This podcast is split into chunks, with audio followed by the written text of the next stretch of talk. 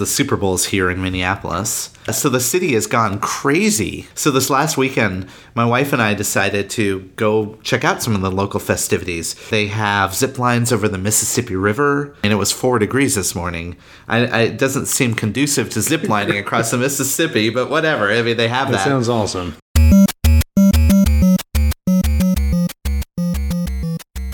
Welcome to Touchpoint, a podcast dedicated to discussions on digital marketing and digital patient engagement strategies for hospitals, health systems, and physician practices. In this podcast, we'll dive deep into a variety of topics on the digital tools, solutions, strategies, and processes that are impacting our industry today. And now, here are your hosts, Reed Smith and Chris Boyer. All right, and that was Michael Venske each and every week. Thanks again, Michael. Find out more about what all he does uh, in and outside of healthcare at michaelvenske.com. It's V E N S K E.com, michaelvenske.com. Here we are, episode 52, one year later, Chris. Happy birthday, Reed. Or anniversary, or, or both. I don't know. Let's let's call it our birthday. So Reed, you promised in the last episode that you were going to be eating cake this episode. Oh, right. Um, Are you, are you having cake? No, I could probably get close. I think we have some Pop Tarts. That's the closest I can get. I think uh, my youngest has some unfrosted Pop Tarts. So Wait, uh, unfrosted? Whatever. Um, well, I have something here to celebrate myself, Reed. This is to you. Congratulations. Cheers to the happy anniversary. What are you having? uh, Slow Ride. It's a uh, pale ale here in uh, based out of the hill country of Texas. Nice. So I'm drinking a Fair State Cooperative Vienna Lager made right here in the Twin Cities. Well, there you go. And hitting that that you hear right there is Chris Boyer. You can find Chris online at, at Chris Boyer on Twitter. Uh, of course, I am Reed Smith. You can find me at that very name on Twitter. And um, we have been doing this for now 52 episodes. So, a couple of like calendar days short of when we recorded the first episode, but episode wise, our birthday. So, special episode today. Got a few extra things in store and uh, should be a lot of fun. Before we go too far, far however, I do want to uh, call special attention to our sponsors. I could not have done it without them. So, Loyal Health. For most consumers, uh, the search for healthcare providers a frustrating maze of bewildering choices and unanswered questions. They want to hear what patients have to say in order to make a healthcare decision with confidence. And uh, that is uh, that's pretty common, right? I mean, people go out there; they want to know what everybody else has to say. And that's why Loyal has this great solution called Empower to give you the tools to do just that. All the way from maximizing star ratings while introducing deeper insights into what patients are really saying about their experience.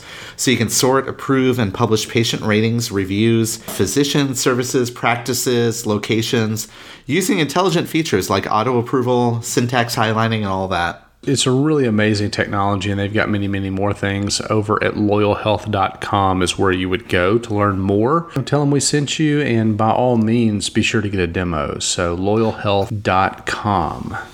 They are a great sponsor. We want to thank them, Reed, for making us be as successful as we are. So They were our very, very first sponsor. Um, and then shortly after that, Binary Fountain, Influence Health. And then most recently, Dot Health, the new domain extension for, for healthcare, have come on board. So we, we owe all of them a, a debt of gratitude. Well, Reed, this wouldn't be a good birthday episode without reading out some of the great birthday greetings we had from all of our friends and followers on LinkedIn and Twitter. So the first one, Jim Samuel, simple and to the point. Happy birthday, Touchpoint. How old are you in dog years? Uh, seven. Isn't that right? Seven years in dog years? Yeah, yeah. Cynthia Newton, uh, we had her on the show as a guest a little while ago. She wrote, Congrats, Chris Boyer and Reed Smith. Enjoy the podcast, especially the one where I am the guest. She put a little winky face. Wishing you guys continued success. Well, that's very nice of her, and she was an excellent guest. Well, also, Judy Neiman. Yes. You remember Judy, right? She runs the Forum for Healthcare Strategists, a conference, and she's also president of the Healthcare Strategy Institute. Yes, and we will be back again this year in just a couple of months. Right. And so she wrote one year of amazing podcasts. Thank you, Touchpoint, and happy first birthday. Also, along those same lines, we're talking about conferences, the Healthcare Internet Conference put on by Greystone. Kathy, the president over there, Kathy Divis, uh, congratulations on your one year birthday. Uh, what fun and what a great resource to the community. To many more! Exclamation point. Cheers. Those were comments on LinkedIn. On Twitter, we had a couple of people that kind of gave out a couple of shout outs. The first came from Chad Dillard.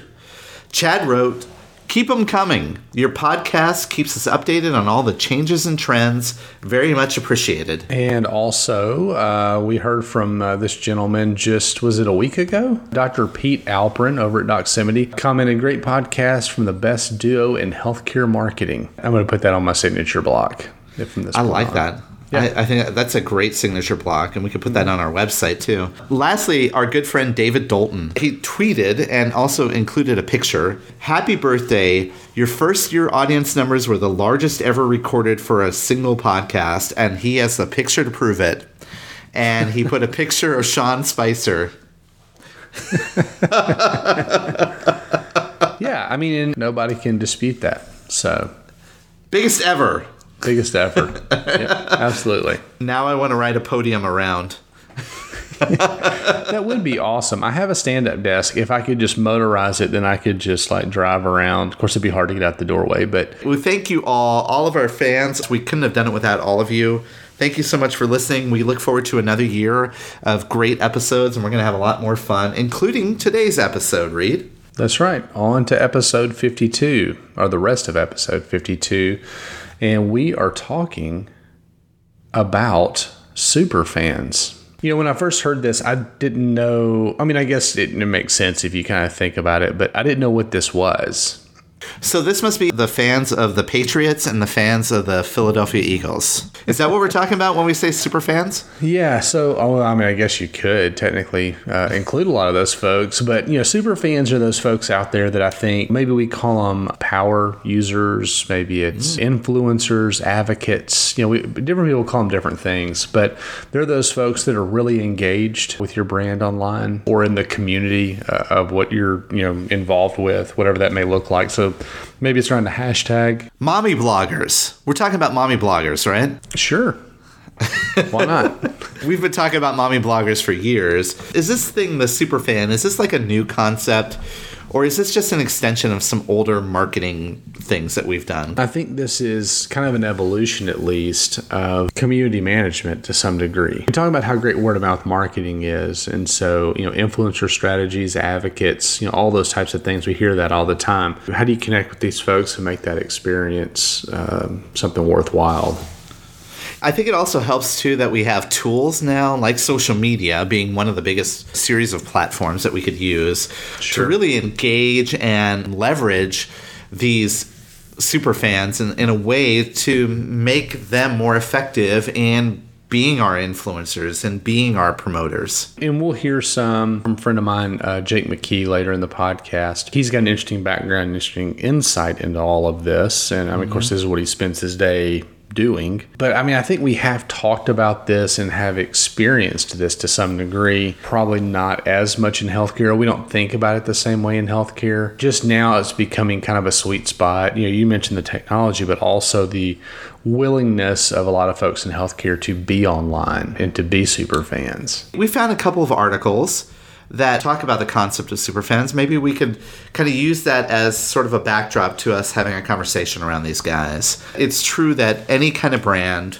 that's out there really wants to have this concept of a super fan to be helping them promote and market themselves. It's such a natural extension of what we what we're really trying to get is trying to get people that are very much engaged with our brand. I think it's a trust factor to some degree. And again, I don't know that I've totally vetted this out in healthcare specifically, but you know, if I'm wanting to buy a new item, you know, whether that be a vehicle or a computer or a restaurant to go eat at or whatever, you know, I'm probably going to take the word of people that I know over the advertisements of those organizations or, you know, brands. This is a kind of an extension of word of mouth marketing, perhaps, but in a different way too, because the other thing that's going on in healthcare, we're starting to lose that loyalty that we once had. In the olden days, in the olden days, like, you know, five years ago, consumers in any kind of marketplace tended to just kind of go where the doctor directed them to go. But now there's so many different choices of healthcare that they're really not loyal to a brand anymore. And I think that super fans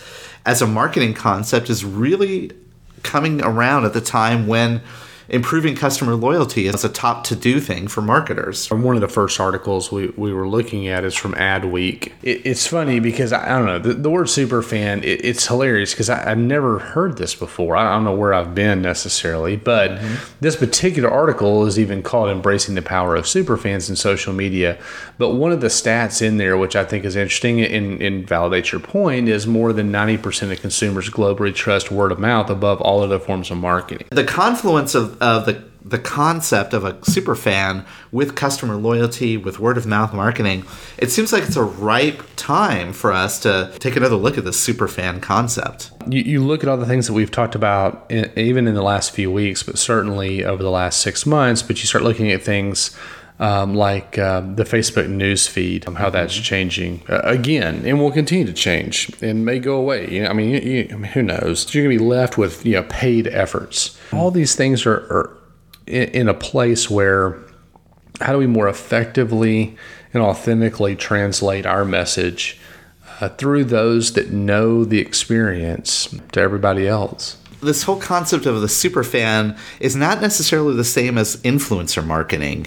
Influencer marketing is a little bit different because super fans can be users that really specialize in a particular vertical. But the second article that we found um, from HubSpot says that unlike traditional influencers, they call them micro influencers, right? Micro influencers have a more modest number of followers, but they have higher engaged audiences that you can leverage, and they basically have a more effective push or reach in their smaller audiences online. Isn't that weird? It's strange because I've, I've noticed this even looking at my own news feed at times. I've noticed some folks that have gigantic followings, like a million people on Twitter, but they're not celebrities. So let's let's carve celebrities out of the mix here. You know, they just you know are famous maybe from like a technology standpoint or something like that. But anyway, they've got like a million followers on Twitter, and their engagement rate is not much more than mine, if at all. But then I'll go look at somebody running for public office and you know they have a small user base. I mean because like no one outside of this demographic area really cares about you know a judge in a county in texas or something you know or whatever it may be. And their engagement rate is like 100x what mine is that's crazy. If you think about that, it's no longer identifying those people with the large followers as being your influencer. It's the exact opposite. Or, or like as I sometimes say, it's it's not counting the number of people you reach. It's reaching the number of people that count. And so, if you're talking about from a geographic standpoint, and you think about how hospitals specifically are targeting and marketing to local and even hyper local type efforts well, this becomes really interesting. So, if you know the most well thought of person in this small town and they're online, well, that's who you want. It doesn't matter that they only have a few thousand or maybe even a few hundred you know connections let's quote some stats a research firm called markerly did around instagram and they found this really interesting trend okay so reed i'm going to throw out some numbers here what do you think the engagement rate is of users with 1 to 10 million followers? So, percentage of that base? Yeah. Well, I mean, it's, it's going to be small, right? Because there's so many of them, but the, the total number is probably pretty large uh, a percent, maybe two, something like that. Yeah, yeah, 1.7%. Okay, mm-hmm. so you're about right. You're right in that ballpark. Mm-hmm. Okay, then let's drop that lower now. What about users with 10,000 to 100,000 followers? What do you think that percentage is? Uh, you know, it probably goes up a little bit, maybe not much. Mm-hmm. You know, mm-hmm. it's still pro- it's still probably around two. Yeah, two point four. 2.4, okay. you're doing good here, Reed. Looks like you might have read this article here. I actually did some show prep today. okay, what about users that have a thousand to ten thousand followers? What do you think their percentage is? Well, I mean, again, it's it's going to go up a little bit, but I wouldn't say it's it's a lot. Um, you know, three, four percent, something like that. Four percent, nearly twice, right? Four percent. But then those with fewer than a thousand followers generated eight percent of likes and comments. You think this because they actually know those people? Yeah. right. So, I mean, somebody that has like 10 million followers on Instagram, they, they don't know any of those but people. Yeah, know. matter of fact, they probably only know a handful of those people because there's a good chance they're a celebrity. It's somebody famous that because they're famous, their personal influence circle is probably pretty small. No, no, it's not that they don't influence all their followers. That's not what I'm saying at all. I mean, certainly that's absolutely the case, or these people wouldn't be in commercials. But those people that have less than a thousand, was it less than a thousand followers? Yeah, yeah. Um, a lot of those people probably are only connected to people that they have in person relationships with. Even myself on Instagram, I notice that the people that with smaller followers that I know, I have a higher engagement rate with. I hmm. comment on their posts. I like their hmm. Instagram stories, you know, that sort of thing. And you're right. I mean, it's almost like the exact opposite of what we used to think. This is almost like taking influencer marketing and making it more personalized, targeting your influencer marketing. But do you only comment and like that stuff out of guilt? because you're like, "Eh, if I don't, if I don't like this, they're gonna know I didn't like this. But no, you're more naturally drawn to again take celebrities out of the mix, you know, because there's a different right. there's a different kind of uh, infatuation there, or whatever you know, whatever you want to call it. But you're connecting with and you're engaging with people that you have some sort of relationship with because there's contextual ties to that. It's not just what you're seeing in that post in front of you. like you said before, right? As hospitals and even health systems that are large and covering a large area, they're really serving at the end of the day a very smaller community, a very local community. And so, in that regard, it's really taking that hyper local connection and being able to amplify and augment that throughout your different markets. So, what do you do with this? And that leads us to one of these other articles that we found, actually from Forbes, uh, again, about super fans, a term that I've never heard of before. Uh, the article is called Super Fans The Secret Weapon in Marketing.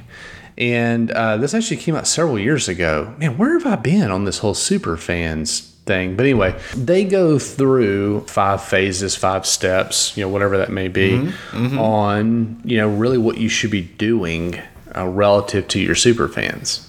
Well, let's go through them because I think it might be this a little bit instructive for people that are listening in. The first one is find out who they are. It makes a lot of sense, sense. Right? Yeah. right? They're much more active on social media and they're vocal. And by the way, you could track all of that. You can clue in using whatever kind of social media monitoring tools. There's a number of them out there right now. Listening into them, finding out what they like, finding out their preferences. They really like to share about their brand experience. So maybe they even have talked about you before. logically, once you know who they are, then you should probably start engaging with them, and not in a weird way. You know, don't just you know go at, don't don't go after these people just you know 100 miles an hour. But you've got to figure out well, all right, how would you logically build a relationship with these advocates, super fans, whatever you want to call them? And so because and, and a lot of times you're going to be participating or or communicating with them on platforms that are not yours, right? So it's like right. you're not necessarily going back and forth with them on your Facebook page or on something you post on Instagram. It may be in a Twitter chat. The breast cancer uh, Twitter chat, you know, is maybe a good example. So you got people from all over the world participating in that every week, and you know, you can't just like start having a sidebar conversation with somebody in the middle of this Twitter chat, right? So you got to figure out how do you do that without being salesy, weird. You know, don't come across the marketing guy. they're not going to take your press release and push it out to their fans. I mean, that's not what they're going to do. If you've identified that they're loyal to your brand and they like your brand, figure out exactly what they like, you know, engage with them, have a conversation with them. And again, social is a great platform to do that. The, the other thing to do is you could you could keep track of them too. Now that sounds creepy. You just said don't be creepy. But, you know, keeping track of them, watching what they do and who they connect with, look at their networks. And you can do this all kind of surreptitiously, I guess. Is you're trying to figure out exactly what their network it looks like because they have a small audience, a small following, you know, and, and what you could do is use tools like you know create Twitter lists and other things like that, so you can just kind of keep track. Maybe they're following a hashtag. Maybe they created their own hashtag. Twitter list. That's a great great way that you can you know quickly get a you know kind of a feed of all these folks in one place. It does mention it in here, and I think this is a good thing to point out that Twitter lists, uh, whatever you label those things, are, are actually public, and they'll know that you added them to this list. So just be careful what you name the list. Don't name it like women I follow, you know, or something like that. That could end badly. So, yeah, that sounds really bad. I call them awesome followers or something like that. You know? yeah, yeah, yeah. Our favorite people, you know. Yeah, there you um, go. Then okay, so when, once you've you know found them, built some sort of relationship. You're following them on a regular basis, and and following them may even be just interacting with them on a regular basis. You want to uh, enable them, is what they say, and you know this is something that that's pretty interesting. And so you think about like people coming into traditional focus groups, make them feel special, make them a part of something. It's easy to do with some of the tools that are out there. Maybe it's a Facebook group or something like that. How can you make sure that they're the first to know about things? And you may even bring them in in person. You know, we've seen these affinity groups in hospitals, 55 plus. Uh, there's some women's groups, uh, new mothers, mothers of multiples. I mean, there's all these things that you've seen over the years, as well as like support groups, you know, digital extensions of support groups, uh, stroke, for example, weight Mm-hmm. loss surgery. But how do you enable them? Hey, we're thinking about doing this. What do you think? You know, give us feedback Yeah. on this idea. And it doesn't have to be digital things that you're asking them about either. Matter of fact, it's probably better if it's not always digital things. And so, Mm-hmm. you know, what's the one thing that would make your visit here easier? Just involve them in in the plan. Or invite them like to a special opening. We're opening up a new OB wing. We'd love for you to come and take a look at it. Yeah, before before Yeah. the public open house.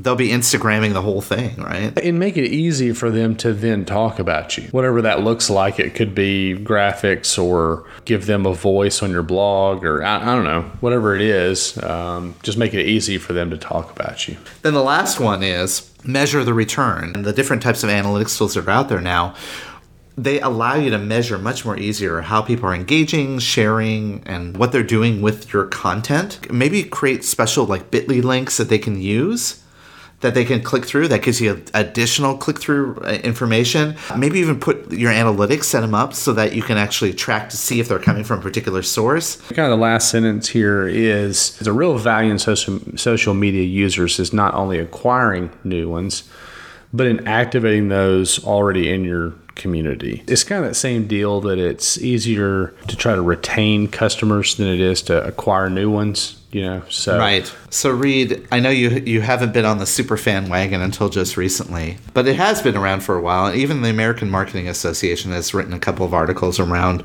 super fans. They talk about creating content for specific readers. Now think about this. If you understand your super fans enough, you can actually start to understand their audiences better. And now you can create content that's custom tailored to their audiences. How's that for targeting? You're now targeting for another follower's followers.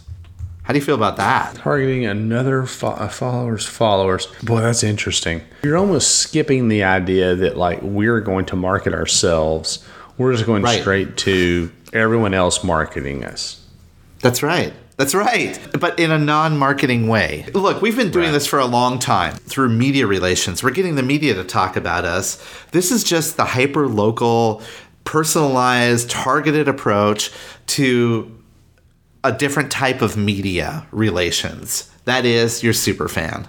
that's exactly what it is right I think so. Hey, we want to take a moment to thank one of our sponsors, and that's our good friends at Binary Fountain. You know, as a healthcare marketer, it's probably pretty obvious these days how much time you're spending uh, on reviews, ratings relative to hospitals, physicians, all that kind of good stuff. You know, too many of those are going unanswered, and they're certainly not being analyzed. This could be costing us new and current customers. It could be impacting our patient experience scores and potentially impacting our revenue. Luckily, our good friends at Binary Fountain have an online reputation management platform called Binary Health Analytics. If you'd like to learn more or even schedule a demo, visit them online at binaryfountain.com. That's binaryfountain.com. We'll end our conversation around a platform, a social media platform that I think is going to become the superfan's secret weapon for those of us who are going to start to engage in superfans.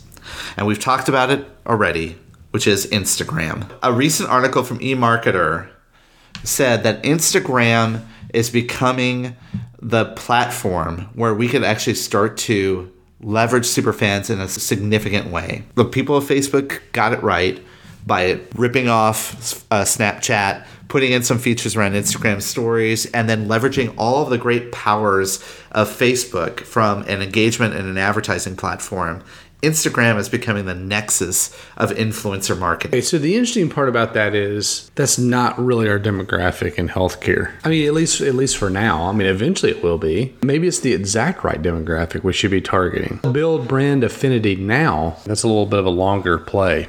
Yeah, so what's the average like age range is like 18 to 34? 42% of the audience. So I mean, it skews way young from an influencer standpoint, right?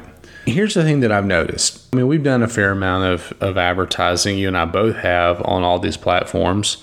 I have noticed that if I advertise on Facebook, I can get people to follow the call to action, learn more, sign up, whatever, take a risk assessment, whatever that is. I can get them to leave Facebook and do this thing.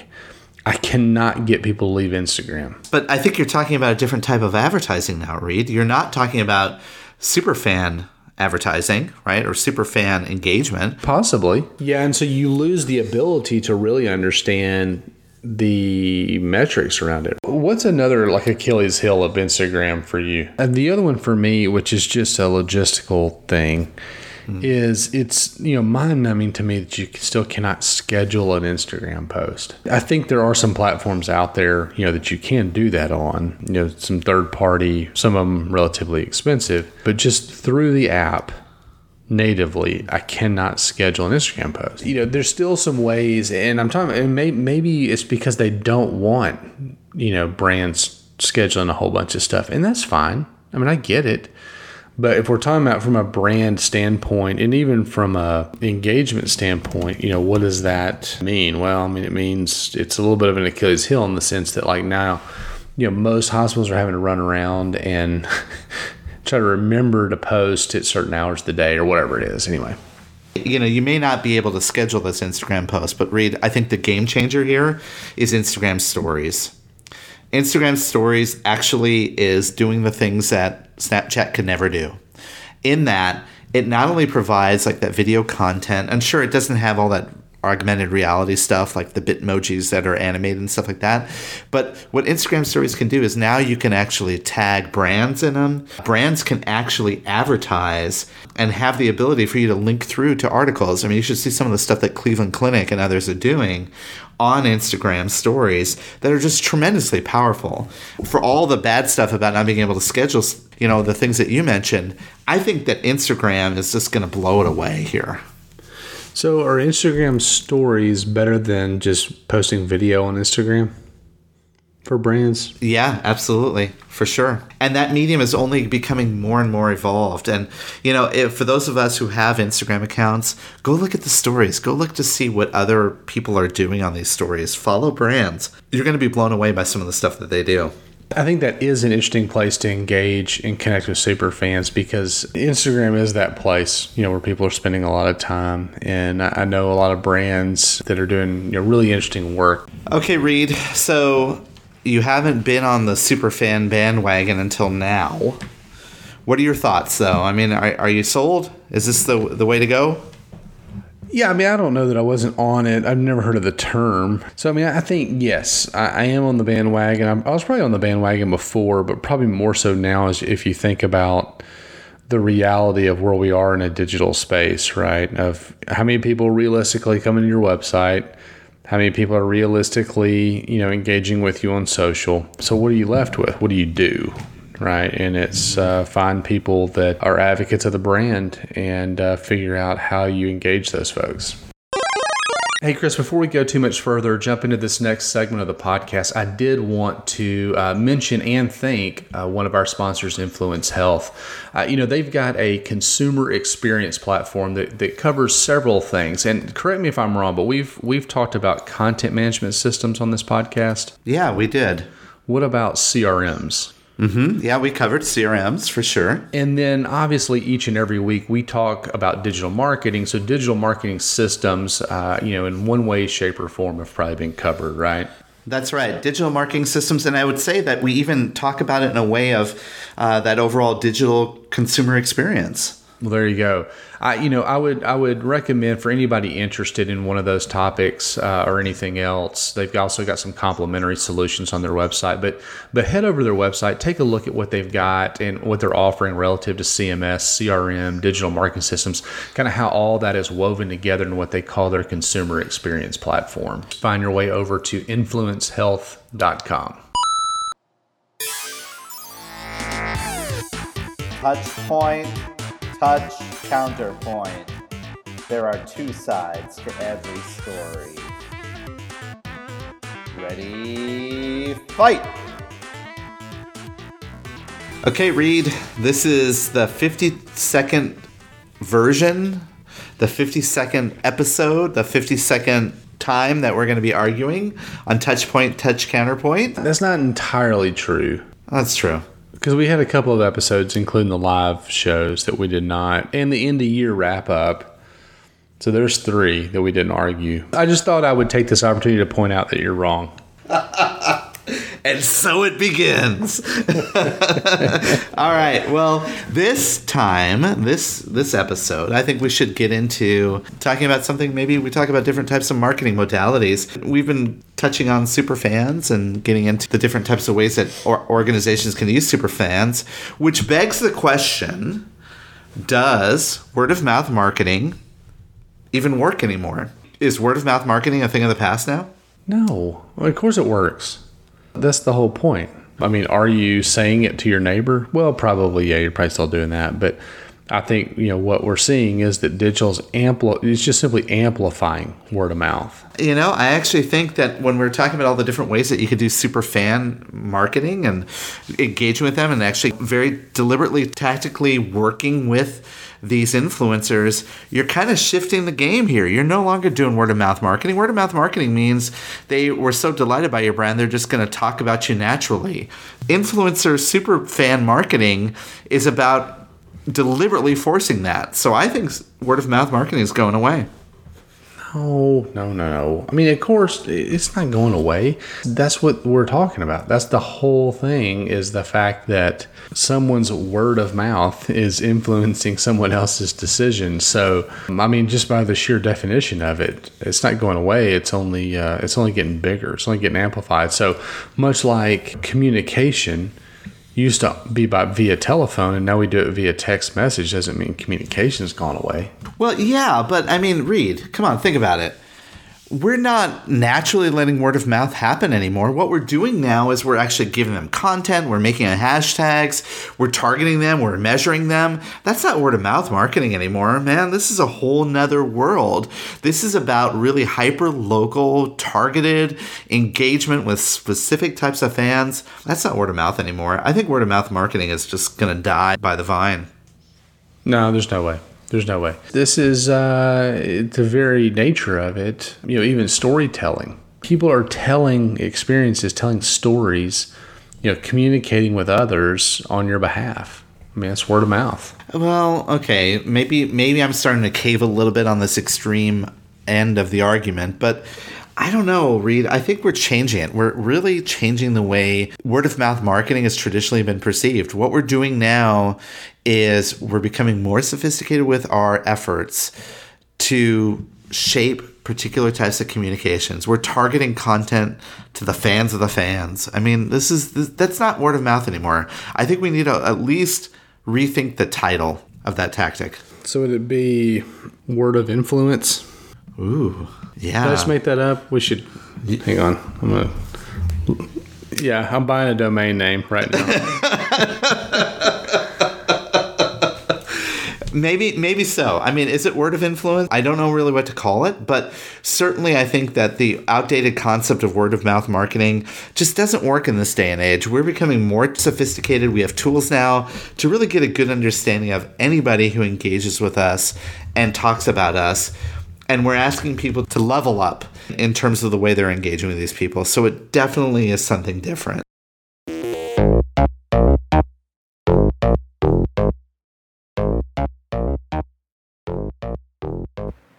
All right, today we are excited to have a friend of mine that I've known for some years, Jake McKee, with us, and I'm actually sitting in his new house here in Austin. So it's nice to actually do one of these interviews in person with somebody versus over the internet.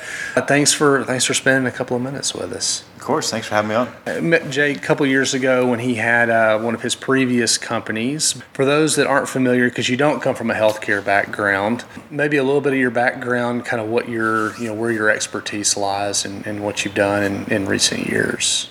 Yeah, sure. So my my focus has been for a long time in some form or fashion uh, on helping organizations build and optimize online communities and the fan groups that support them, that participate in them, and go with them. You know, I'm, I'm helping companies through my new my new company, Community Yeah. Five, in, in a consulting capacity. But I have uh, run the Apple Global Support Community.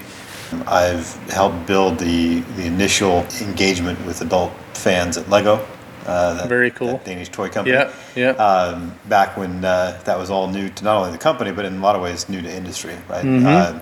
And uh, you know even predated some of the social media, and then uh, built a, an agency uh, focused on helping companies with social media back in the early days of social media. Uh, and, and in each one of those steps, you know, I've really focused on how do we really get a a better, deeper, more personal connection between the the brand or the company and the the people who love it, uh, the people who participate with it. So Yeah. yeah, that's that's gone everything from you know places like Lego where you can see an obvious connection Sure, to enthusiasm, sure. right? People Right. building Lego bricks, Yeah. uh, you know, creations out of Lego bricks.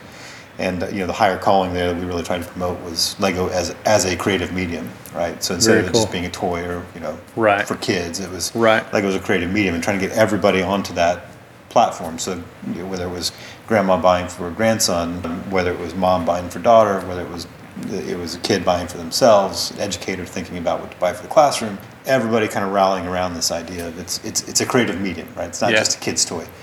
And know, that really kind of set uh, a lot of my career uh, in motion for the rest of it uh, around you know helping companies engage engage their users and do it in a way that, Yeah. that really benefits both. My, my mantra for years has been everybody goes home happy, right? Uh, Oh, yeah, yeah. yeah, I'm sure you've heard me say that before. Sure. Timer, timer 12. But this everybody goes home happy mantra is really about how do I design programs, activities, community platforms that help me as the business, of course. And I'm open about that, right? I share that with the people who participate in it. Mm-hmm. Here's what I get out of it as the company. And I also am acknowledging that you need to get something out of it as well as the participant. And we have a real good, solid conversation about that. It's interesting. You know, healthcare in hospitals specifically um, is, a, is a unique space for, for a variety of reasons. You know, when we think about fans or community, especially online community, those are typically patients, former patients, potential patients. You know, could include, or a lot of times does include their care team. So maybe it's a daughter taking care of elderly parents. Maybe it's uh, parents taking control of you know their kids' health care. But it's odd to think about you know or call them fans, so to speak, mm-hmm. right? Like you don't you don't think about people being a fan of a hospital. But in all reality, by the way that they act and participate, I guess they are to some degree. And so, you know, as we look at advocacy, you know, I know something you've kind of been thinking about and, and working through in recent months or years has been the idea of a super fan. So what, mm-hmm. what, what does that mean? What, what is a super, what's a super fan? Yeah, it's a, it's a good question, and let's let's take a step back and talk more generally because I think you're right. You know, when we talk about uh, a super fan, it, it, may for somebody who's in one industry or another may say, okay, well, we don't have fans, or that's not really our area. Sure, it works for Lego or it works for Apple or somebody like that, but it doesn't work for us. And you know, I, I challenge that notion if we sort of redefine or maybe even use different words to describe it. If you talk about, and we've heard terms like power user, super user, Yeah, yeah, yeah. advocate, Sure. right? It, really is is it talking about somebody who is passionate about a cause or an issue or a topic, and the person or people that kind of rise to the top, right? So in Okay. any in any social environment, whether it's you know a supper club with eight people, a book club with twenty people, uh, an online community with five hundred or five hundred thousand, there always is, is a is a subset of people that do more, are more active, uh, that Sure. drive the voice, that kind Sure. of lead the group, right? Clearly, yeah. And and that's really what we're talking about when we talk about super fans. Okay. We're talking about you know or super users, power users, whatever you want to call them, advocates. They're the people who step up and do more. So Okay. in, a, in an online support community, I've got a. Uh, I'm looking at my Samsung TV right now, and let's say I have a problem with how to get the audio to work, and I Mm-hmm. go on the uh, Samsung support forums and I ask a question. There's likely going to be somebody who jumps in there to answer that question for Yeah. me Yeah. who is what we would call a super fan. Now, Right. they may, you know, the Samsung team, may, community team, may call them a power user. They may call them Right. a super user, right? Right. They may call them something else. But it is that sort of person that's more likely to, to engage more often with Mm-hmm. more leadership in the community. So when you talk about healthcare, you can start to translate that into people who are who are supporting a cause, who become Sure. advocates, right? So you see this with, you know, cancer support community Sure. the same dynamic's going to apply. Not everybody who participates is going to participate at the same level, Sure. or the same quantity, Right, or to the right. same quality. Right. But there are going to be a subset of people who basically are your leaders, right? The group in, Yeah. inside that group, they're the leaders that Yeah. step up more often, that make sure every question gets answered, that Yeah. make sure that if there are two people that are having a similar problem, maybe they're introducing those people that have a connection or, or a relationship with the, the owner of that community, whether it's a hospital or a Sure. group of doctors or you know a, Yeah. a, a startup dealing with healthcare, whatever Yep. it might be. They've got that connection to say, hey, look, we've got some problems over here. I want to bring those to your attention. You know, they're still volunteers, they're still participants Yeah. for their own interest, but they're getting tied into some sort of higher calling that's important to them. So I think in healthcare, obviously, it's going to be people that this particular, whatever the subject is, has impacted their life probably. Right. Whether it's uh, the first person to happen to them, maybe it happened to their parent. You know, you see a lot of that, especially in the cancer community and things like that. So people doing things as a cause on someone else's behalf. It's funny when you start talking about this, things come to mind, and so other communities we run I know if I post something on this particular Facebook page, this one guy's going to like it, Right. like every time. You know, he's going to be the first one. He's going to like it every time. And so when you start identifying those people, what do you, what do you do with them? I mean, how you know how do you start engaging these groups? Because I I would say a lot of people that probably listen to this podcast, they work in hospitals. There's not enough hours in the day. There's not enough staff on their team. Uh, community management is is hard enough as it is, and so how do you proactively engage, or you know, where where do you find some equity with some of these groups or individuals? Yeah, and let me let me jump back to something you just said first, Yeah. and then I'll and then I'll talk about the, the real question you're asking. But you did say something I think is, is crucially important as we start thinking about what do you do and how do you spend your time with this sort of activity. Super fans or power users or advocates, whatever we want to call them, aren't happening in a bubble, right? They're not a, their own spe- specific group of, of things to pay attention to. They should be part of a larger community strategy that looks at, you know, what kind of platform do we build? What kind of metrics are we gathering? And most importantly, what is our business, right? This is that everybody goes home happy thing. What makes us as the business entity happy? What are we trying Right. to do by building a community? If right? we win, what happened? Right. Right. It's yeah, exactly yeah, right. yeah. And so when we say, okay, let's let's look at our community strategy. We want to build community because we want to create differentiation between us and the and the next entity down the street. Yep. And and people know that the best support for cancer, let's say, and I'm picking cancer because I've, Sure. I've done a little bit of work with cancer communities. If, if we want to make ourselves known for the Mm-hmm. best group to engage with, the place to come, the people to talk to, the place to get knowledge in this community, this cancer support community, and that means something for our business, then what does it mean? How do you go about it? And as part of that discussion, we think about and we talk about how do our most loyal, most active, most vocal uh, members participate? What do we do to incent them to participate more? How do we get them involved more? How do we get them excited about uh, about being there? Right. This again, this is everybody goes home happy. Do we understand what's of value to them? Is this a personal cause? Is it a connection to what they do in, Yeah. in their real work? Right. So Yeah. are, are nurses coming in here to help themselves and help their own profile, and that's why they participate? Or are these people that their son got cancer and realized that they needed to address some shortcoming in the marketplace, right, or Right. the process, or Right. in how care is given, and so they've now become an advocate for solving that problem. Gotcha. And now they're coming over here to participate to help solve that problem. What are the motivators, right? Because at the end of the day, the I hear this problem a lot with clients where we- we're already doing all this other stuff. Why should we put energy and effort into this new thing community? And I think it's like like anything. If you look at your overall business strategy, it, you shouldn't be doing community unless there's a very specific spot where it says this adds value to our bottom line or our Yep. bottom interests, right? Yep. Or both.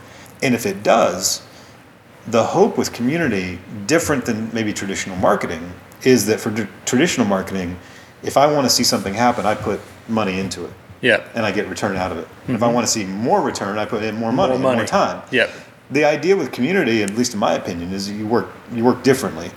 You're trying to put in an increasingly smaller investment to get an increasingly larger output, and that's where these the advocates come from. It doesn't mean that you know your budget this year is going to be inherently smaller next year. It may continue to grow, and you may continue to invest, or you may not. Sure. But either way, the return continues to grow, even if you don't necessarily tie it directly to budget input. Hmm. Okay. right? So the way that that works, or should work, and especially when it comes to advocates or super fans, power users, is that for for the time and energy you put into building the community, you're you're specifically building out your relationship with them, the programs that incent them to participate, the ways that they can participate, and so their participation drives more interest, requires less moderation to get out you know content that may be questionable, right? May require less of your support staff actually answering questions because there's now more and more people out there in Yeah. the world answering questions Yeah. right? So your your your resource, this community, gets more and more valuable, but your investment doesn't necessarily have to be a one to one. Yeah, Right. yeah. So it sounds like a lot of the benefits that people talk about when they're talking about uh, AI or artificial intelligence, so chat bots and things like that. You're trying to extend that knowledge base, you know, to in this case other real people Right. that can participate in these communities and things like that. Okay, that's that's cool. That makes a lot of sense. You know, as people start thinking along these lines, because this is probably something a little bit different than you know the transactional things that they're typically thinking about. What, what's kind of the, that those initial first steps? What does that look like? You know, whether it's places to go for resources to learn about this type thing, or what are some of those initial kind of baby steps people can take? You know, into this into this world. Yeah, so it's it's a good question. I think it's you know it's it's both complex and easy, right? The the easy answer, let's start there, is participate yourself. Right? Oh, okay. Find Okay. find places Yep. to go spend time in. So if you're a, a cancer researcher and you're interested in learning about commu- Yep. online communities, go find two or three or four support communities dedicated to cancer Yep. and cancer patients, and sign up. Go through that process. See what it see what it looked like. See ah, what that's, they asked. that's you, right? great. Yeah. Yeah. It's surprisingly easy, but it is really helpful. Spend some time on there. Spend a few weeks really trying to answer some questions or at least read along with what's being asked. Mm-hmm. See how conversations flow out over time. a- And compare, you know, one community versus another, and how you know cultural dynamics can be so much different between one and another. Mm-hmm. And, and try and just ask yourself some basic questions. Why is it different? What's, you know, why is culture over here so positive, but this one's so negative, right? Yeah. Um, Yeah. Why is this one so fast to get responses, but this one's not, right? And and you won't know the answers necessarily, but it'll get your mind thinking about how does community work. or the community itself is really great, but it's such a clunky process to ever get Right. into the community. So you can start kind of making that mental checklist or, or an actual checklist, I guess, of, you know, if I did this, these are things that we need to be sure we pay attention to or, you know, rule out or do this, don't do that. Even just start that running list of questions, right? So what, what is it? Why is this one so much easier to, to sign up for? What is it about it? Well, I'm not a web design guy, so I'm not really connected to this piece, or I'm not a Right. you know I'm not a user experience person, so maybe I'm I'm not really understanding that. But boy, this one seems clunkier than this one. Why is that? You know, Mm-hmm. to your point, make a list of those questions, because at some point here, pretty quickly, when you look at Facebook groups dedicated, and again, I keep using cancer as an example today, Sure. but uh, when you look at a cancer support group on Facebook, what's the difference, right? Why are people maybe more hesitant to share details Mm-hmm. on, on Facebook? Well, maybe it's, you know, in my opinion, it's partially because of privacy settings, partially Yeah. because the tone of Facebook is so much different that it's Yep. it is connected to all the people I know. So even if they never logistically could see my stuff, I might be worried about whether they can see my stuff. But over Right. here on this totally separate entity that I can use an anonymized uh, Yeah. username that nobody knows it's me, I can be a lot more honest in my questions if I'm nervous, right? So you can start thinking about some of those dynamics. And, you then- prob- there's probably more brand equity too there. So if you're like to use the cancer example, to join a cancer community on Facebook, maybe you do because it's convenient. The app's on your phone. I, I don't know. There's various reasons I'm sure uh, that people would do that. Yet you know, pick a leading cancer institution: MD Anderson, Sloan.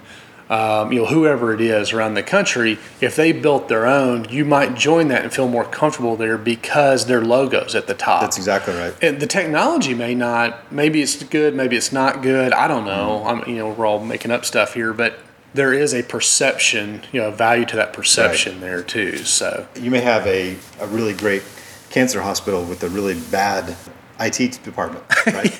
But to your point, seeing that logo of somebody you trust is going to make you Yep. want to participate, want to Yep. share more openly and more honestly, which of course is is a huge Mm-hmm. value to this, right? If I'm holding back all my details about what's going on with me because Yep. I don't want to share it with all my you know my entire social network, right, Mm-hmm. including my boss and you know my employees from three years ago and my grandma and whoever else Exactly. Facebook would be Exactly. uh, even if it's just a perception, even if they never would see that, even just that perception, that separation can be really important. So that sort of leads to the bigger issue and the more complex issue of asking yourself, just like you do with any investment, whether it's technology or resources or you know construction, why am I doing this? What does it add to my bottom line? What am I mm-hmm. trying to achieve? You don't have to be a community person any more than you have to be a, a general contractor to know what the business goal of expansion is right? So if I'm going to build a new wing on this Right. building, I don't even know how to pour concrete. I just need to make sure that that the investment Yes. and, and the idea of what I'm trying to do has a sound business connection. And then I get somebody to help me kind of walk through that process of how am I going to turn my vision into into reality.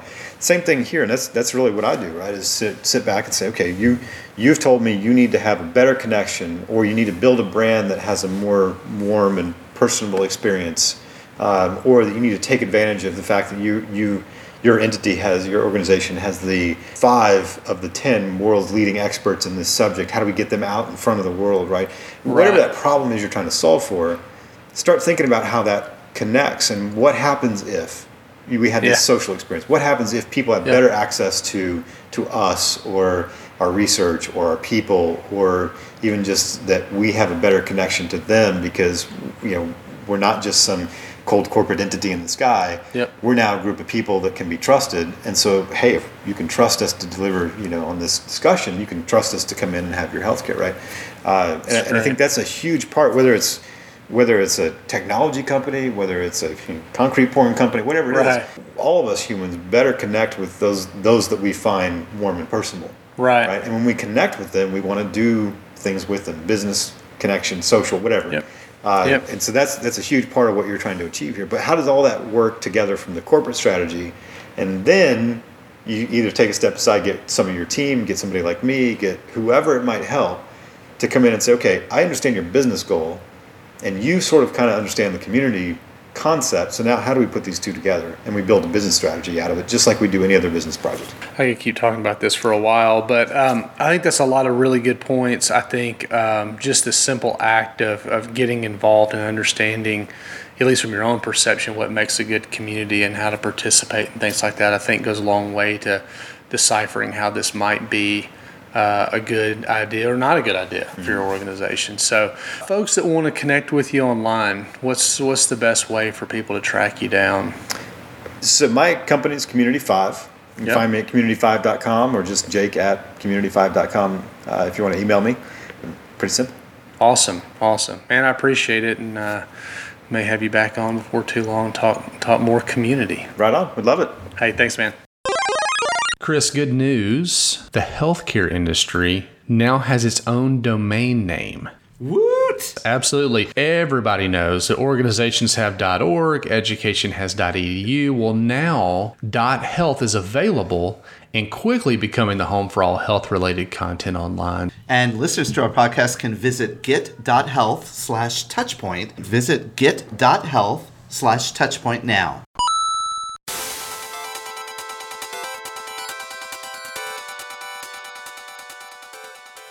All right, here we are at the end of episode 52. So, for, for the 52nd time, consecutive weeks, 57 consecutive weeks, we didn't even take off for Christmas No, we didn't. Thanksgiving or anything. Nothing. No. No, we're hard work. We love this. Yeah, absolutely.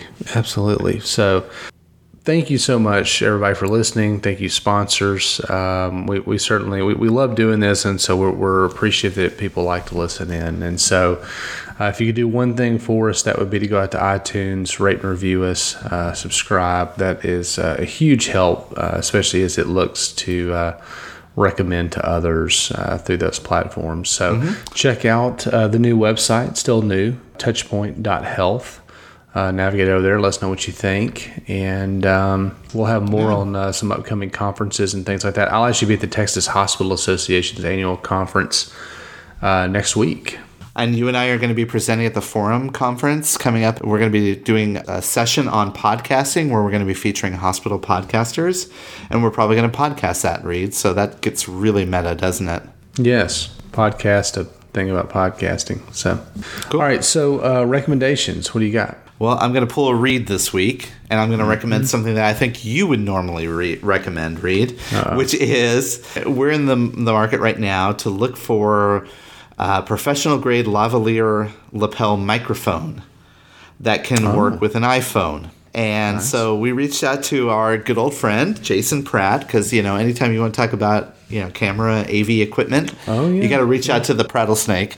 Yeah, the rattlesnake. And and the reason why we need this is because my wife is going to be doing some Facebook living from the Super Bowl this week, and so she needs a really good mm. platform where she can actually do a lavalier mic. And you know, there's a couple of them that a couple of them that he recommended, but the one that that kind of rose up to the top for the mere fact that it has a very low cost, and yet it has the highest reviews on Amazon Win-win. which is the Power Dewise, Power D E W I S E, lavalier microphone. It is the professional grade lavalier lapel microphone, omnidirectional mic with an easy clip on system, perfect for recording YouTube interviews, Facebook Lives, podcasts, voice dictation, etc. It comes with a 79 inch extra cable. Now it has the old fashioned connection, right? The 3.5 millimeter jack. Um, but that's okay if you're on a new iPhone. You have that little adapter that they gave you. You can use that for one of the new microphones. And get this on Amazon Prime with free one day shipping, $22.22. Oh, I like that. 22, 22. That's nice. and it's got an average of 4.5 out of 5 stars. 75% of the people reviewing this give it a 5 star review. So, I mean, for that price, you can't beat it. I may have to just buy one just to say I did. 22, 22. Very good. That is an awesome recommendation. I'm going with something uh, a little more tactile. I've gone with some a lot of pins and things like that in recent weeks. Somewhat similar. Of course, folks that know me know that uh, I spend a lot of time building, making, doing, you know, different things out of wood or leather, or whatever that may be, steel, or etc. This is something I've used quite a bit on leather projects in recent uh, months, I guess. And just thought, you know, everybody, everybody needs one of these, but it is an exacto knife. You know, you got the like the box cutter. They even make them in nifty, like what look to be like pocket knives, where they flip out and use like an exacto blade. I mean, a uh, box cutter type blade in there uh, that you get at Lowe's or Home Depot or whatever. And those are cool and handy, you know, kind of outside and opening boxes and doing different things. But a, a really sharp, just exacto knife makes all the difference in the world when you're cutting uh, straight lines. And if you remember my previous recommendation, which was the ruler with the uh, metal edge, uh, works well together. So I want to go with an exacto knife. Love it.